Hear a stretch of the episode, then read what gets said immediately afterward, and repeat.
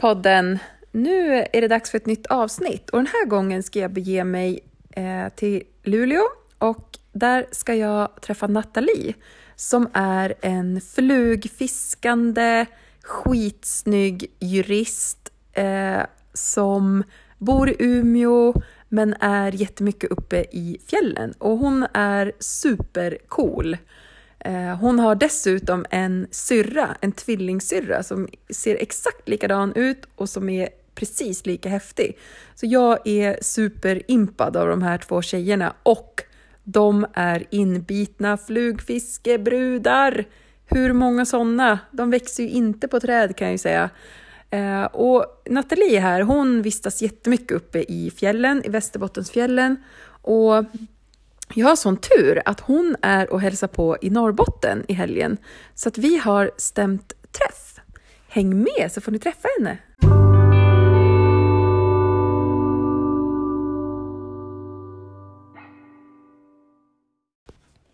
Så där, då har jag kommit till Nathalies kompis lägenhet. Och det är inte vilken lägenhet som helst utan det är de nybyggda husen i Luleå med utsikt över hamnen. Så himla fint. Hej Nathalie!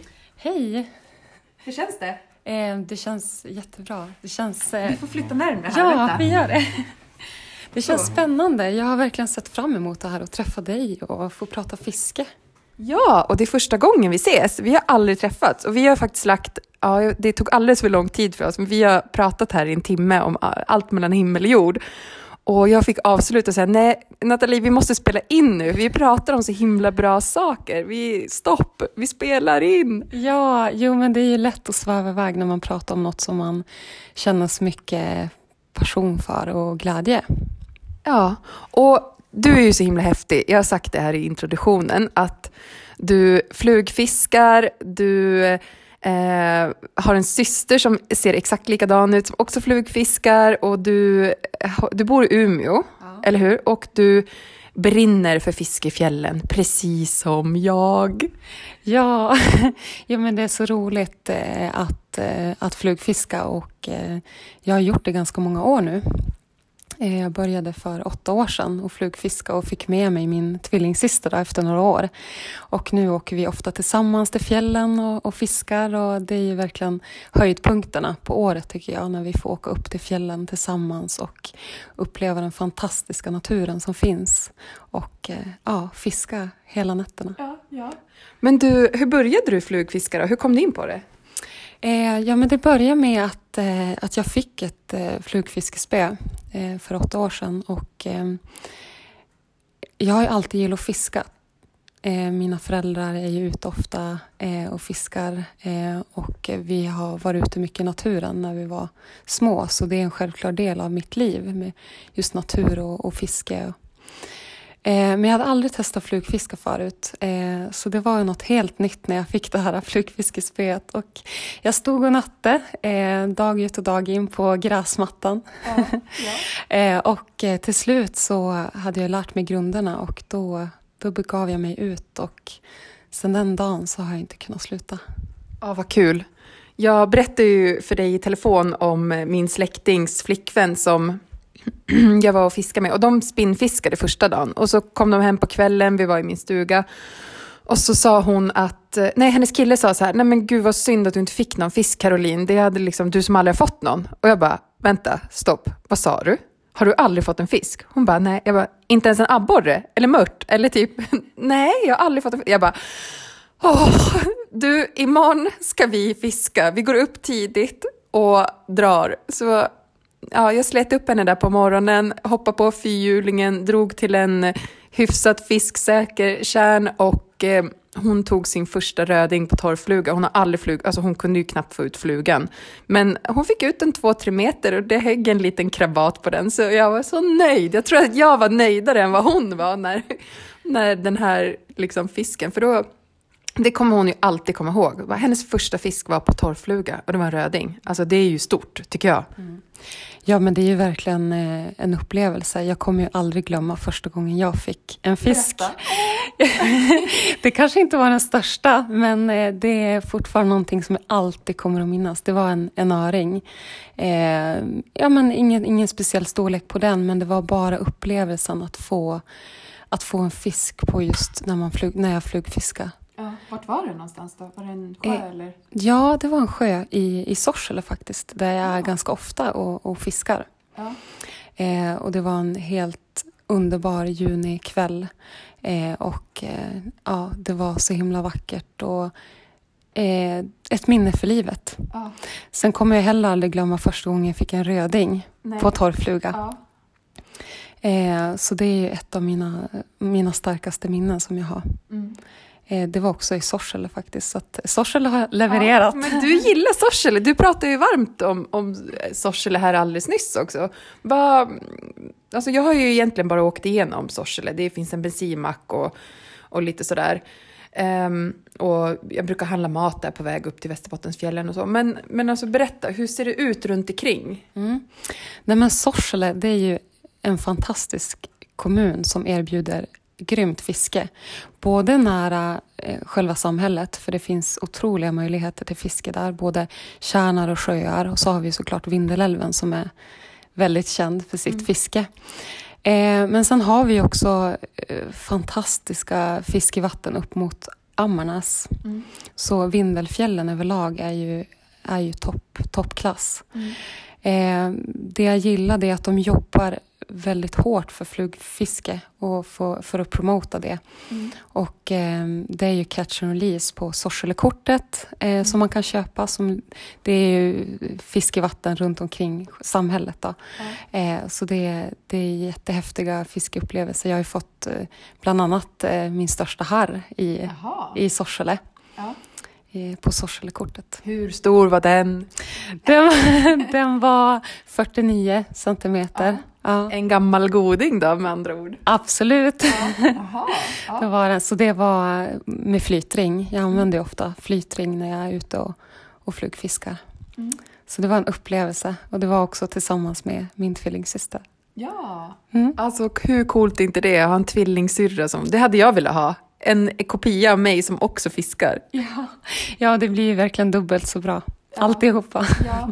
Men du, vi ska inte prata jättemycket om din syrra, men jag tycker hon verkar ganska cool. När man tittar på hennes bilder. För det första är ni ju väldigt snygga båda två. Två snygga syrror som flugfiskar. Hallå grabbar! Nej men alltså hon är ju väldigt driven verkar det som. Mm. Ja men verkligen, Angelica är väldigt driven. Hon har ju ett eget företag. Hon jobbar med, med hälsa och hudvård bland annat med ekologiska produkter och vill ju jobba med ja men, mycket kring hållbarhet. Och att det ska vara produkter som är bra för vår miljö och bra för vårt vatten ja. Så att vi inte släpper ut massa onödiga, dåliga ämnen i vårt vatten som påverkar fisken. Så hon inspirerar mig jättemycket till att tänka hållbart. För det måste vi göra. Mm. Och du och jag, vi har ju pratat ganska mycket hälsa här. Det var så vi kom in på din syrra också. Eh, I och med att jag har ju berättat att jag har varit utbränd och att jag eh, ja, men fortfarande är stresskänslig. Och hur mycket skog och natur betyder för mig för att koppla av. För du frågar mig så här, men mediterar du? Ja, men alltså det kanske jag gör. Fast jag inte tänker på det. Jag vill ju gärna vara ute i skogen själv och gå och vandra och plocka lingon och fota. Och fiska lite och äta en bulle och lite ka- alltså det är meditation för mig. Mm. Och vi pratade ganska länge om det, du och jag. Och hur är din syn? Eh, ja men för mig är det ju att vara i skogen, det är ju verkligen vara här och nu. Och det är det jag tycker att vi människor måste bli bättre på. Att leva mer i nuet. För det är mycket, mycket fokus på vad händer sen. Mycket oro kring morgondagen eller också det som har varit. Och jag tycker att vi, om vi bara tillåter oss själva att vara mer här och nu och eh, försöka hitta oss själva i den känslan, så kommer vi all, alla må mycket bättre. Mm. Och för mig har det ju varit, precis som för dig, att komma ut i skogen, mm. vara ute och andas in den härliga luften, speciellt nu på hösten när det är mm. riktigt härlig luft ute. Och, och inga mygg. Och inga mygg. För det kan det vara massor av på sommaren.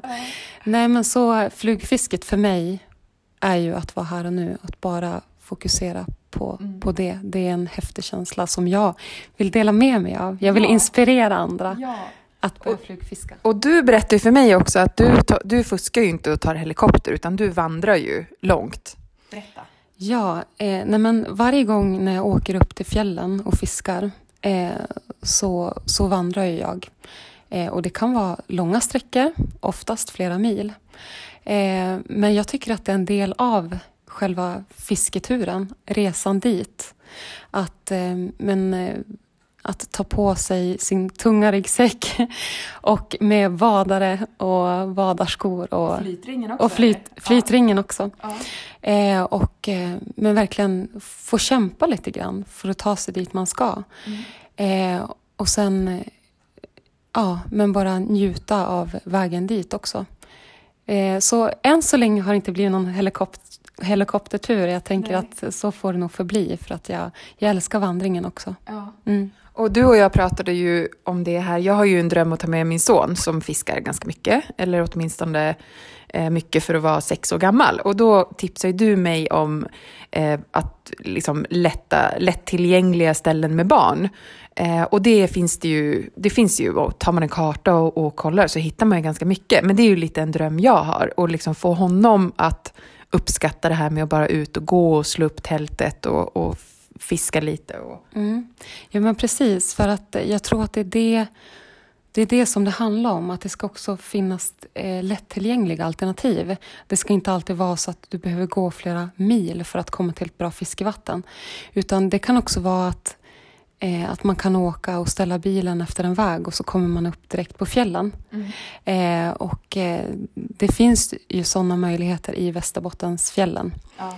Eh, bland annat i Vilhelmina fjällen. Mm. Eh, uppe i... Ja, du bara ja, det är bra. ja. Så att, eh, och det är det som också gör att kanske fler kommer att våga ta steget. Att, mm. att komma ut, att vara ute mer i, jag menar, i fjällen och, och testa på och kanske fiska eller bara vara ute mer. För att mm. det är först då många inser vad det verkligen gör med, med en själv och hur, hur mycket glädje och lugn det mm. kan ge.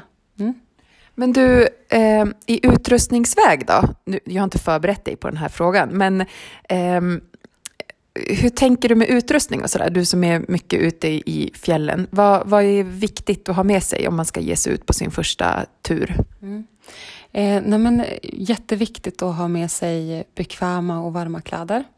Eh, regnkläder, för det, vädret kan ju slå om ganska, ganska fort. Det kan ju bli storm eller regn och väder, eller så kan det börja snöa om man är ute senare på sommaren eller hösten. Eh, så det tycker jag är jätteviktigt. Och sen är det ju också viktigt att ta med sig till exempel ett vindskydd eh, om det ja, men börjar blåsa mycket. Eh, kompass och karta. Jätteviktigt. Det är många som ger sig ut mm. utan det mm. och kanske går vilse. Mm. Eh, så lära sig de grunderna, alltså hur, hur man ska navigera sig och ta sig fram, och kanske gärna gå efter befintliga leder. Mm. När man är mer van, då kan man ju börja gå utanför mm. ledsystemen och kanske eh, ja, men, leta sig fram i snåriga, snåriga skogen. Så. Ja. Men jag tycker att det är ändå viktigt att tänka säkerhet, varma kläder och bra med mat. Mm. Och då kan man ju alltid ta med sig frystorkat om man vill och ha gasolkök. Mm. För det är inte så svårt att, att få, igång, få igång det. Jag tycker det är viktigt att ha en bra sovsäck. För jag fryser alltid när jag sover. Jag vet inte, jag provar alla möjliga. Men, och ett bra tält. Ja, ja men precis. För att om vi pratar längre turer så är det ju att, ja, men ett bra tält och en bra sovsäck som, som kanske klarar minusgrader till och med. För det kan ju vara så på sommaren också att det blir minusgrader på natten. Mm. Eh, och är det så att man inte har tält så kan man också se till att försöka hitta en bra stuga någonstans som man kan övernatta i. Mm. Det finns ju många fina stugor. Hur hittar man stugorna då? Ja, det finns ju på Länsstyrelsens hemsida. För det är ju, eh, finns ju både vindskydd och eh, övernattningsstugor som man kan, kan låna. Mm. Så det finns ju bra möjligheter att kunna övernatta. Ja, det är ett bra tips. Jag tror det är nog inte så många som tänker på hur mycket, hur mycket stugor som finns gratis där ute som man kan nyttja. Det behöver faktiskt inte vara dyrt att ta sig till fjällen. Jag tycker ofta man läser om eh, ja, men kanske familjer som inte har så god ekonomi och som ändå vill semestra, och man behöver inte åka på en all inclusive till Spanien, utan man kan faktiskt ta sig upp i fjällen och bo gratis och ändå ha det fantastiskt på sin semester. Ja, men verkligen, eh, och det, det är det jag börjar uppskatta mer och mer. Eh, också mycket tack vare flugfisket. Mm. Som jag tagit mig iväg och, och, och semestrat i fjällen helt enkelt. Och det tror jag är framtiden. Men sen nämnde ju du också, för du bor i Umeå. Och du nämnde ju att det är jättebra fiske i självaste Luleå, bara tio minuter bort. Eh, ja, ja, men det är ju det. Alltså, Umeå är ju fantastiskt. Eh, det finns ju många bra fiskevatten runt om. Sävarån är ett exempel, eh, där man satsar väldigt mycket på restaurering. Och eh, fått till det riktigt bra där, så öring, öringbeståndet har ju ökat jättemycket där. Mm. Och det är ju som sagt bara tio minuter från stan. Eh, så att, nej, men jag gillar Umeå. Det är lätt att ta sig till direkt från jobbet och så ja. ut till fiske, fisket. Ja. ja, Umeå är ju en riktigt cool stad tycker jag. Eh, och som du sa när vi pratade här, att ja, men på fyra timmar från Umeå så är jag uppe i fjällen och kan ha mitt livsfiske och jättefina vyer och, och allt. Så att ja, Umeå är ju verkligen en stad för, för unga coola människor som inte vill bo i en storstad. Men sen brinner ju du också för Vojmodalen. Alltså, du har ju pratat så varmt om det här stället. Kan du berätta? Vojmån erbjuder ju ett av eh, Sveriges bästa eh, harrfiskevatten. Och eh, det, går ju, det går ju bra att fiska både nära eh, samhället i Vilhelmina, men också ta sig högre upp eh, i övre Vojmån. Och eh, det är ju väldigt vackert eh, att åka upp efter ja, med hela Vojmodalen. Och till slut kommer man då till Kittelfjäll, eh, där det finns jättebra fiskeställen. Men väldigt lättillgängligt och ja, men lätt att ta sig ner och, och fiska bara i själva byn. Mm. Så det kan jag verkligen rekommendera. Och visst har de jättebra skidåkning i Kittelfjäll också? Ja, precis. Det är ja. Sver- Sveriges bästa skidort. Ja. Ja. Och mycket lös, alltså puder, off-pist och så. Det har inte med fisk att göra, men bara som en parentes. Ja, men precis. Som en parentes så är det ju just off-piståkningen som de är kända för. Mm. Så jag vill ju slå ett slag för även sommaraktiviteter och framförallt då fisket, för att eh, det är ju inte så, så exploaterat där eh, om du jämför med Kultsjödalen som mm. också är i Vilhelmina, där du bland annat hittar eh, Saxnäs och eh, eh, Klimpfjäll. Där finns det ju eh, ännu fler personer som flugfiskar och lever på flugfisket och guidar och så vidare. Så jag tycker att det, det borde vara fler som ja, men, uppmärksammar Vojmodalen. Mm. För att det, gillar man lugn och ro och vill man hitta ställen där det finns bra med harr, så, så här är Vojmodalen man ska satsa på. Är det mest harr eller är det öring och röding också? Eller hur ser det ut? Mm, det finns öring också. Så jag har mina favoritställen, men de avslöjar jag inte här. Men inte röding då, utan då, då måste man lite högre upp för att hitta röding. Men precis, och där har jag också några ställen, eh, några kärnor som jag brukar vandra till på somrarna. Eh, och eh, där eh, mellan Klimpfjäll och Kittelfjäll så finns ju några av de bästa platserna jag upplevt med just kärnor då. Mm. Eh, så att eh, ständigt återkommande. Ja. Jag brukar försöka åka dit varje sommar. Ja, mm. ja eh, du och jag, vi har ju pratat lite om hållbart fiske. Mm. Och du, du, du brinner ju för det här. Kan du, kan du utveckla lite? Ja, nej men eh, hållbart fiske, jag tycker att det är så himla viktigt att prata om det. Eh, hållbart fiske för mig, det är ju att eh, fiskebeståndet kan förbli produktivt och livskraftigt. Och då handlar det om att vi som fiskar, att vi inte ska ta upp mer fisk än vad vi egentligen behöver. Så eh, om jag är ute och fiskar i, i fjällen och eh, ska göra en god middag, så kan jag ta upp en röding som jag sen eh, gör upp på elden och, och njuter av. Jag behöver inte ta upp eh, tre fiskar även fast jag har möjlighet till det. Utan mm. då kan det räcka med en. Mm. Och du hade ju någon skräckhistoria som du berättade på telefon igår om några, några från ett grannland som hade spikat upp rödingar, eller hur var det? Ja, ja eh, det var en traumatisk upplevelse. Jag förstår det. Och det var också i Vilhelmina, det var vid Ransarn. Jag tror många känner till Ransarn, det är ju efter ja, men, Kultsjödalen då. Och eh, fantastiskt fiske där, verkligen. Eh, jag stod och flugfiskade. Och sen kom de här personerna som, som körde maskfiske helt enkelt. Och fick upp världens största rödingar, röringar. Och de hade gjort ett stort läger där. Och så skulle de märka ut sitt revir. Så de började ju spika upp fisken på, på träden helt enkelt. För att visa att det är här vi håller till. Och det här är vår, vår, vårt fiskeställe. Mm. Eh, och eh, jag blev väldigt chockad. Framförallt så, så skrämde ju iväg all fisk för mig eh, och tog bort mycket av det lugn och den glädje jag vill att fiske egentligen ska mm. förmedla. Mm. Och det sjuka med din, den här historien, det är ju att jag har varit med om exakt samma sak. Fast de spikar ju inte upp sina fiskar. Men vi stod och flugfiskade på, jag tror samma ställe som du har varit på. Eh, och helt plötsligt kommer fyra karar från södra Sverige och bara totalt tar över hela sträckan och ställer sig och den ena metar, två andra kastar och den tredje flugfiskar. Och de bara står och skriker till varandra typ att det vakar här. Och då känner jag likadant så här, nej men alltså, nej. Så det finns ju också baksidor med att ta sig till de här populära vattnen där man kan träffa på såna här knäppjökar. Och de är, det här är ju inte hållbart fiske. Nej. Nej, sluta. Ni som håller på med det här, sluta nu. Ta bort maskmetet, tack. Mm. Ja, men verkligen. Och eh, jag tycker att det är jätteviktigt, men som jag sa tidigare, att, att, vi, att vi lyfter det här ämnet. För att eh, vi behöver ju förhålla oss till de regler som finns. Eh, och många gånger så är det ju inte tillåtet med, med maskmete. Men det är kanske personer som gör det ändå. Och då tycker jag att vi måste ställa oss frågan varför, varför vi gör det. Och eh, det är ju vårt ansvar att, eh, att jobba för att fisket ska kunna vara hållbart. Mm. Även i framtiden, framtiden och för nästa generation. Ja, jätteviktigt. Men sen också så, du och jag, vi började prata lite om...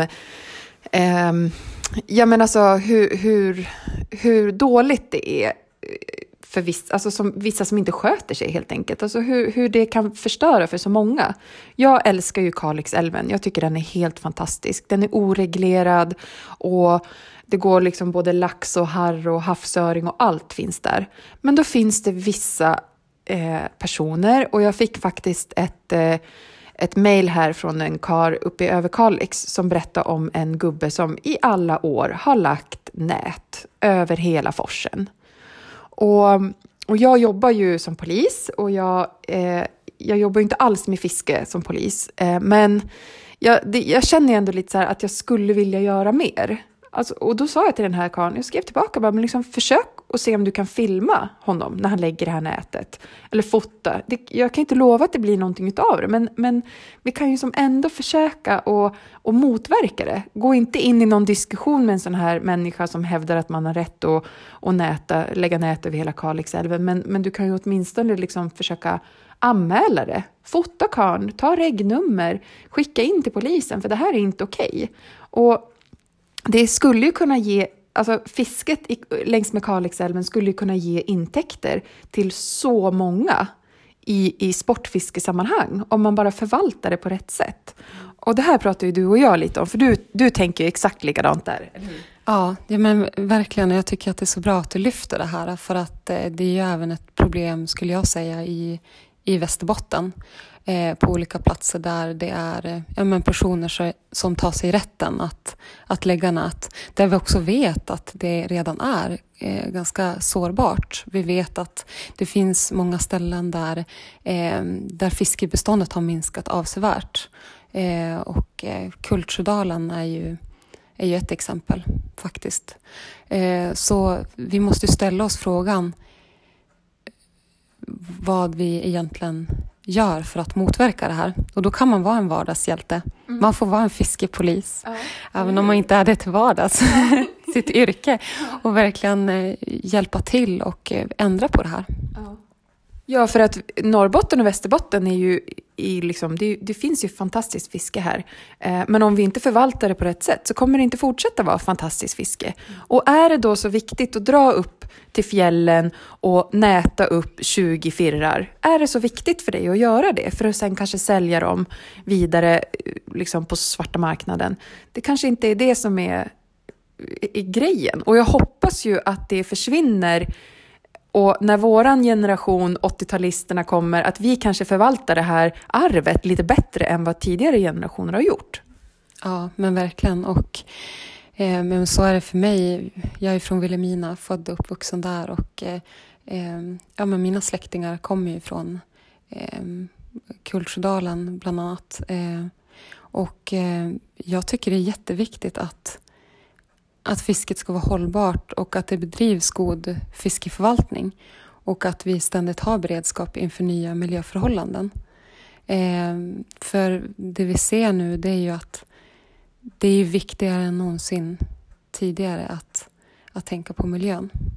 Och just fisket och eh, renare vatten eh, och så vidare. Det är verkligen högaktuellt just nu. Mm. Ja, det är det absolut. Ehm...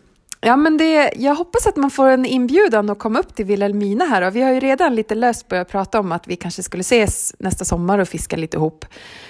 Um, och jag tycker ju att alla ute i Sverige ska tänka igenom lite. Men vart står jag någonstans i det här med, med hållbart fiske? Alltså hur, hur fiskar jag? Du är ju jätteduktig. Du... Du vandrar ju dit du ska. Du tar ju inte helikopter. Jag, är ju lite, jag har ju lite fullt upp i livet med barn och jobb och allt. Så att jag, jag säger, tänker ju att jag kanske ska ta helikopter. Men nu börjar jag ju tänka om. Jag kanske ska ta två dagar ledigt till och också vandra. För det om något är ju verkligen klimatsmart. Mm. Dra på sig kängorna och gå istället. Um, för det är ju tyvärr så att mycket av de här helikopterturerna gör ju kanske också att folk släpar med sig onödigt mycket skräp. Det är ju flera fjällsjöar jag har varit till som jag liksom hittar ölburkar och grejer. Och den som vandrar bär ju inte med sig det här upp, för det blir för tungt. Mm. Utan det är ju helikopterturerna som kanske orsakar mera smuts och skräp och skit. Mm. Nej men precis, så jag tänker ju, jag tänker ju på det eh, innan jag ska börja vandra. Eh, hur kan jag göra för att ta med mig så lite som möjligt? Eh, om jag ska gå kanske tre mil en dag, då kommer inte jag orka ha så mycket mer än eh, mat och fiskegrejer. Mm. Prio. Mm. Eh, verkligen. Men jag, jag tänker alltid på att det är så viktigt att vi påminner varandra och oss själva om att vi måste verkligen tänka på att inte skräpa ner. Vi får inte lämna plast, matrester, var, var det nu än är. Eh, vissa ställen där, som är lättillgängliga, till exempel där det finns befintliga vandringsleder, mm. där brukar jag ganska ofta hitta skräp. Och jag tycker inte att det är okej okay att man lämnar skräp. Så skärpning alla som eh, lämnar skräp efter sig, det är inte okej. Okay. Och jag har faktiskt jag har ju lärt mina barn att vi plockar skräp när vi är ute. Så om någon har slarvat och lämnat något så plockar vi upp det. Och det tycker jag också är bra att föra vidare till kommande generationer. Att man, man, hittar man någonting som inte ska vara i naturen, tar man, tar man med sig det. Mm. Ja, men det är ju ett jätteenkelt sätt. Och man kan ju göra det på ett roligt sätt, roligt sätt också, som du säger med barn. Att det blir som ett äventyr att ja, men nu ska vi vara vardagshjältar och tillsammans ja. eh, göra den här... världen ännu bättre. Ja. Ja, men så är det. Men du, om vi återgår nu då till, till dina favoritställen. Alltså du har ju Kittelfjäll, är ju löspuderåknings offpiststället. Um, men du brinner ju också lite för Klimpfjäll. Ja, precis. Eh, Klimpfjäll är ju fantastiskt vackert. Eh, det finns ju också skidåkning där. Eh, bra med fiske. Eh, framförallt upp mot Stekenjokk. Mm. Och där har jag tillbringat jättemycket tid ända sedan jag var liten. Vi åkte mm. alltid upp dit med ja, både farmor och farfar och mamma och pappa och mina syskon. Och mm. Jag har ja, men, varit ute med, med skoter där och is, ja, men, pimplat eh, och fiskat också på sommaren. Så att det är ju fantastiskt fint och väldigt lättillgängligt om vi ska prata om det. Ett tips till er som har barn. Eh, åk dit. Det, det... det är värt resan att ta sig upp mot norska gränsen och, och vandra upp på Kalfjället. Ja, verkligen. Jättebra. Men eh, lite, lite sorgliga nyheter också om Stekenjokk. Det är ju att fisket har blivit ganska mycket sämre, enligt både dig och mig. Ja, det, det har det blivit och det är många som bekräftar det. Eh, och det är ju saxon bland annat som har blivit sämre. Och eh, egentligen, ja, men, som jag nämnde tidigare, Kultsjön också. Eh, så där behöver vi fundera på vad som ska göras för att det ska bli bättre. För att det är klart att det påverkar fisketurismen. Det är ju inte lika många som åker dit. Mm.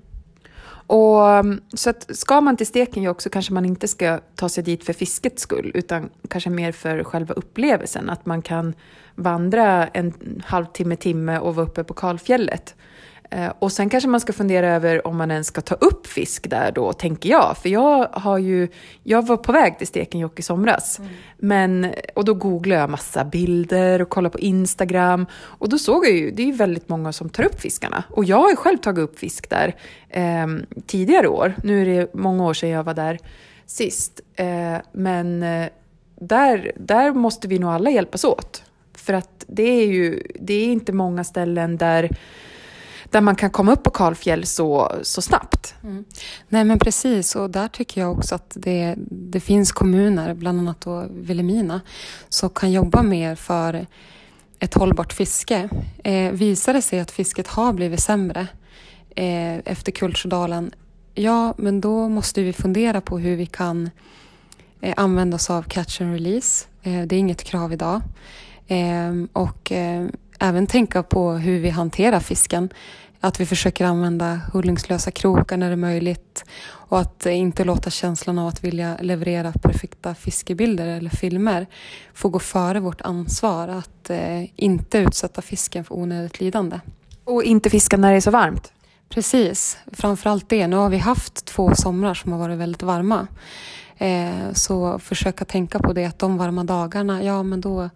kanske inte vi behöver ge oss ut utan istället vänta då tills det blir lite kallare. Och ja, det är ju också ett hot mot fisket i, i fjällen. Det blir ju varmare och varmare som vi ser det just nu. Och eh, vi måste anpassa oss till, eh, till de miljöförhållanden som råder. Och, ja. Och nu är ju inte jag en expert, men så som jag har lärt mig så... Eh, Så när man släpper tillbaka en fisk så är det ju håll fisk, blöt händerna för det första. Håll fisken i vattnet. Dra absolut inte fisken fram och tillbaka. Det ser man ju på många sådana Instagram-filmer. Att man liksom drar fisken. Eh, det ska man ju absolut inte göra, utan håll den bara still i vattnet. Och liksom vänta tills man känner att den kan simma iväg av egen kraft. Eh, för det är ju liksom bästa sättet att få fisken att, att klara sig efter att den har tagits upp. Precis, och just det där du säger med att hålla fisken i vattnet hela tiden, det brukar jag verkligen försöka göra så långt det går. Eh, och sen kan det också vara så att fisken verkar vara ganska pigg i början, men det där kan ändra sig väldigt fort. Du kan ändå se att en fisk börjar simma iväg och börjar simma lite ner mot djupet, men efter en stund så kan det ändå vara så att eh, att den inte klarar sig. Mm. Så vi måste försöka att eh, Att ja, men fiska hållbart och tänka på hur vi hanterar fisken när vi väl har fått upp en fisk. Och sen också att inte drilla fisken för hårt så att den blir alldeles, alldeles slut. Det tycker jag man ser många amerikaner. Eh, om man tittar på Instagram så här, så fiskarna typ ligger på strandbanken helt utslagna liksom, i lite grunt vatten och bara chippar efter andan, och så lägger de spöet så här snyggt brev. Det blir skitfina bilder, jätte, jättefina bilder, men man ser ju att den där fisken kommer typ dö snart. Mm. Precis, och vad är då vitsen med catch and release? Nej. När fisken ändå inte klar. Mår bra eller klarar sig, då måste man ju fundera på varför ja. man Varför man gör det. Och, och ta snygga fiskebilder. Det är ju, alltså det är ju svårt. Mm, det är jättesvårt. Ja, det är jättesvårt. Och vi måste ju påminna oss själva också om att de bästa minnena kommer vi ändå ha i vårt huvud. som vi kommer bara med oss. Den där synen av en, en röding som simmar i en kärn och hur vi kastar ut flugan och hur den hugger.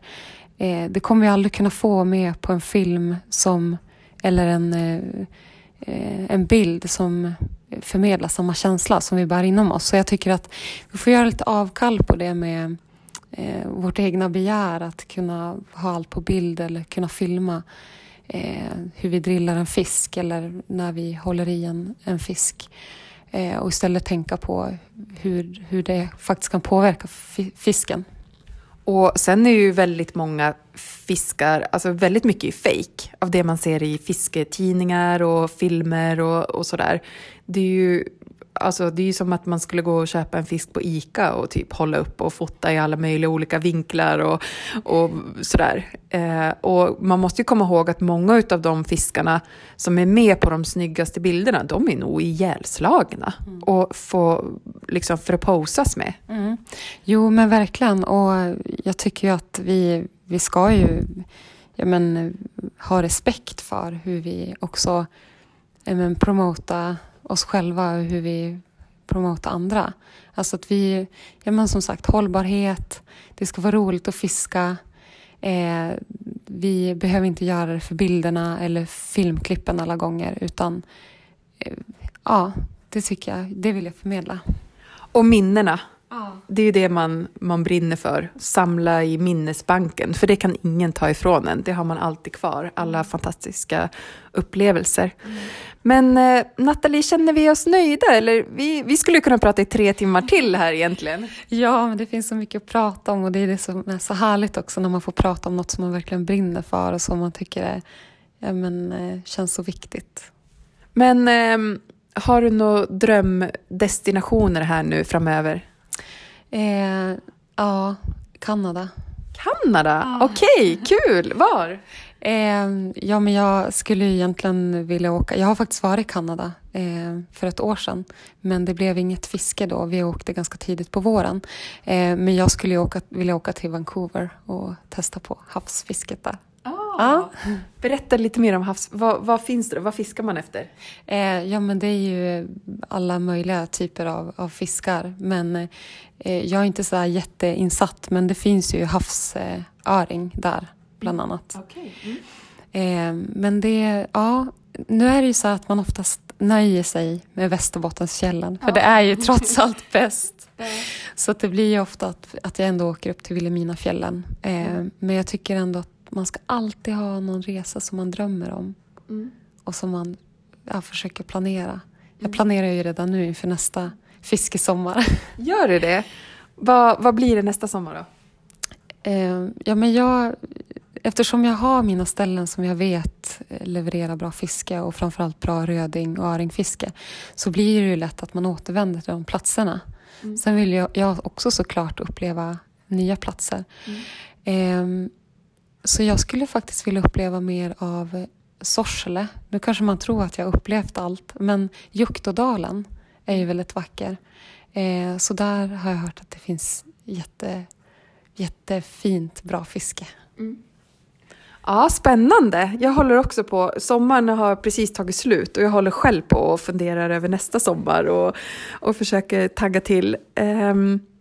Men tack så hemskt mycket för att jag fått prata med dig idag. Det har varit superkul. Och du kom till Luleå fler gånger så vi kan spela in fler avsnitt. För du och jag, vi, vi har samma tankar kring ganska mycket. Och det är jättekul att prata med någon likasinnad. Ja, men tack för att jag fick vara med här. Det var superroligt och det kommer absolut fler tillfällen. Jag, jag kommer till Luleå snart igen. Ja. Och vill man gå in och titta på dina fantastiska bilder så går det ju att följa dig på Instagram. Berätta. Ja, eh... får jättegärna följa mig på min fiskesida som jag har. Jag heter Nathalie Byström där. Så där delar jag med mig av min passion för naturen och flugfisket. Ja, kul! In och följ! Och glöm nu inte bort att vi fortfarande håller på med tjejfiskeutmaningen. Har du hört om, om den eh, tidigare avsnitt eller? Har jag berättat? Ja. Ja. Så in nu och tagga era bilder, tjejfiskeutmaningen. Det är snart vår igen och då ska vi ut med, med spöna. Um, hej då så länge podden!